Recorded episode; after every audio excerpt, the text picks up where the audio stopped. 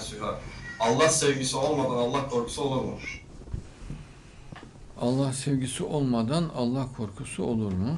İkisi birlikte zaten. Çünkü Allah korkusu Allah'a saygıyı sağlayandır. Saygı olmadan sevgi olmaz. Yani korkunun özelliği saygıyı sağlaması, Allah'a itaati sağlamasıdır. O yüzden Allah korkusu ile Allah sevgisi iç içedir. Allah korkusunun içinde en yoğun olan şey de Allah'a karşı mahcup olmaktır. En yoğun duygu Allah'a karşı mahcup olmaktır.